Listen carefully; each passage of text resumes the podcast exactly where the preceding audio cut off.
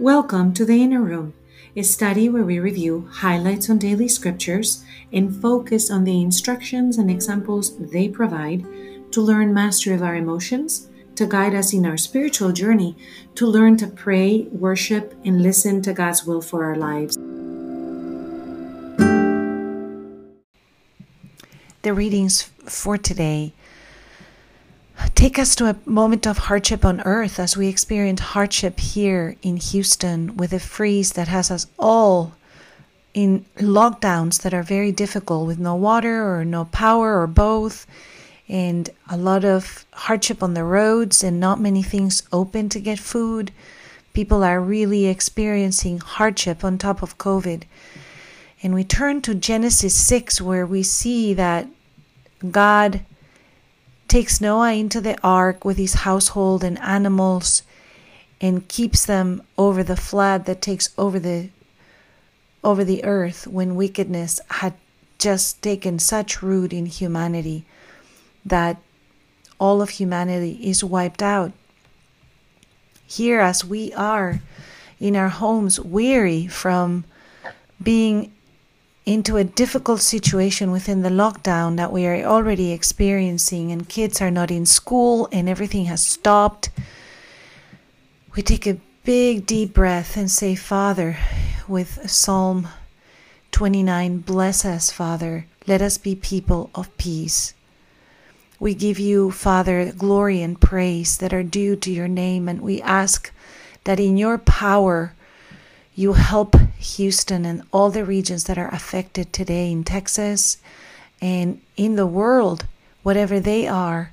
We're getting to experience a little bit of what people that are living in the streets daily, Father, have to experience. And we ask that my, our hearts may turn to be more open to assist those that are in dire need. Your voice is over the waters, says the psalm over vast waters. So help unfreeze all the things that are frozen and that are causing harm, Father. Your voice is mighty and majestic. The God of glory thunders, and we say glory to you, enthroned above the flood, above the freeze, enthroned forever.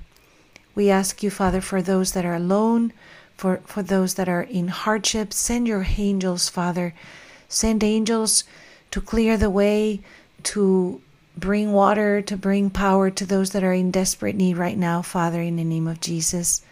We see that in Mark 8, the disciples have forgotten to bring bread, and they have only one loaf in the boat. So Jesus says, Watch out, guard against the leaven of the Pharisees and the leaven of Herod. And the disciples don't understand what he has said because the Pharisees are planting with lack of faith. We saw it on the reading from yesterday where they're seeking a sign. And Herod is looking for power and looking to divide people in order to create factions that he can control. And he's asking them to guard against those things that grow amongst us that do not allow love and peace and kindness to be at the root of them.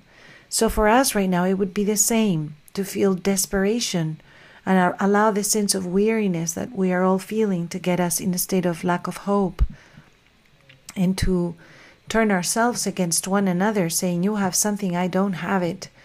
And to have fighting that ensues on lines when people are seeking water and other things that are basic necessities.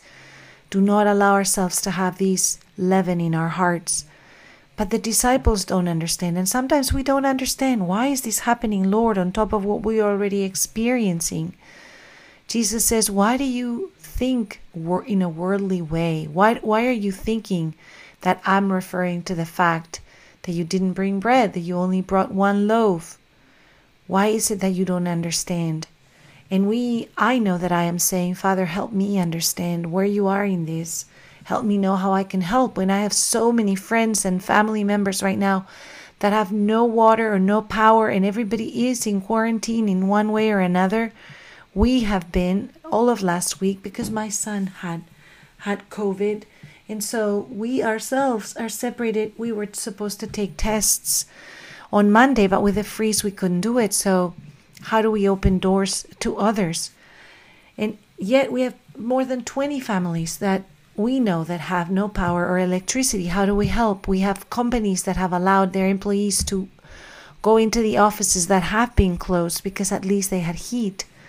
So we can say, Father, what do you want us to see in this? And so are the disciples saying the same. And Jesus is losing a little bit of his patience, it would seem almost, because he says, How, how come your hearts are hardened? How come you don't understand? How come your eyes and your ears do not see? How come you don't remember? I multiplied bread for 5,000, multiplied bread for 4,000. And he says, How many fragments did you pick up? And they say 12 for one of the multiplication, 7 for the other one. So, what I take from this today is that the Lord wants me, in His infinite patience, to remember how He has taken me out of hardship in so many ways in my life, and how many times He has shown me care and multiplication and concern for my life, and what is it that we can learn from the hardship of not having water or electricity or having to really quantify how much we can eat because we cannot go to get more food right now.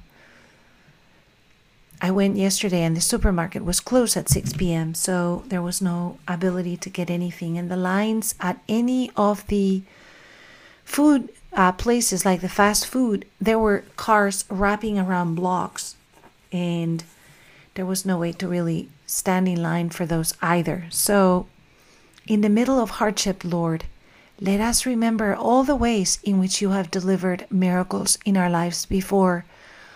Open our hearts to see the miracles that you're doing for us right now, in the presence that we have right now, that we may feel you, that we may see you, that we may glorify you, Father, for all the things that you have done in our lives. And in the middle of hardship, we may praise your holy name and ask that you give us faith, hope, and love to endure and to help those around us that are even in more dire need. We ask this in the name of Jesus. Amen.